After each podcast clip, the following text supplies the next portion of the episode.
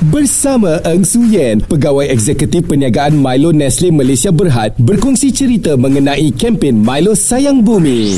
Bagaimanakah Milo memastikan proses yang digunakan adalah mesra alam? Pencemaran plastik mengancam kelestarian alam sekitar. Oleh sebab itu, kami berusaha untuk mengurangkan sisa plastik di tapak perlupusan serta saluran air dengan menggalakkan proses kita semula dan penggunaan semula. Contohnya, projek Keton. Sejak 2012, yang mengumpulkan semula pek minuman karton terpakai dan kemudiannya dikita semula menjadi jubin bumbung dan papan panel hijau sebagai bahan binaan rumah untuk komuniti. Selain itu, terdapat juga kempen-kempen lain di mana kami mengumpul semula pek Milo yang terpakai daripada pengguna supaya bahan buangan ini tidak mencemarkan tapak pelupusan serta saluran air. Malah pada tahun ini, kami telah melancarkan kempen di mana sebahagian daripada pek Milo terpakai yang dikumpulkan diguna semula untuk menghasilkan kraft tangan dengan kerjasama rakyat komuniti.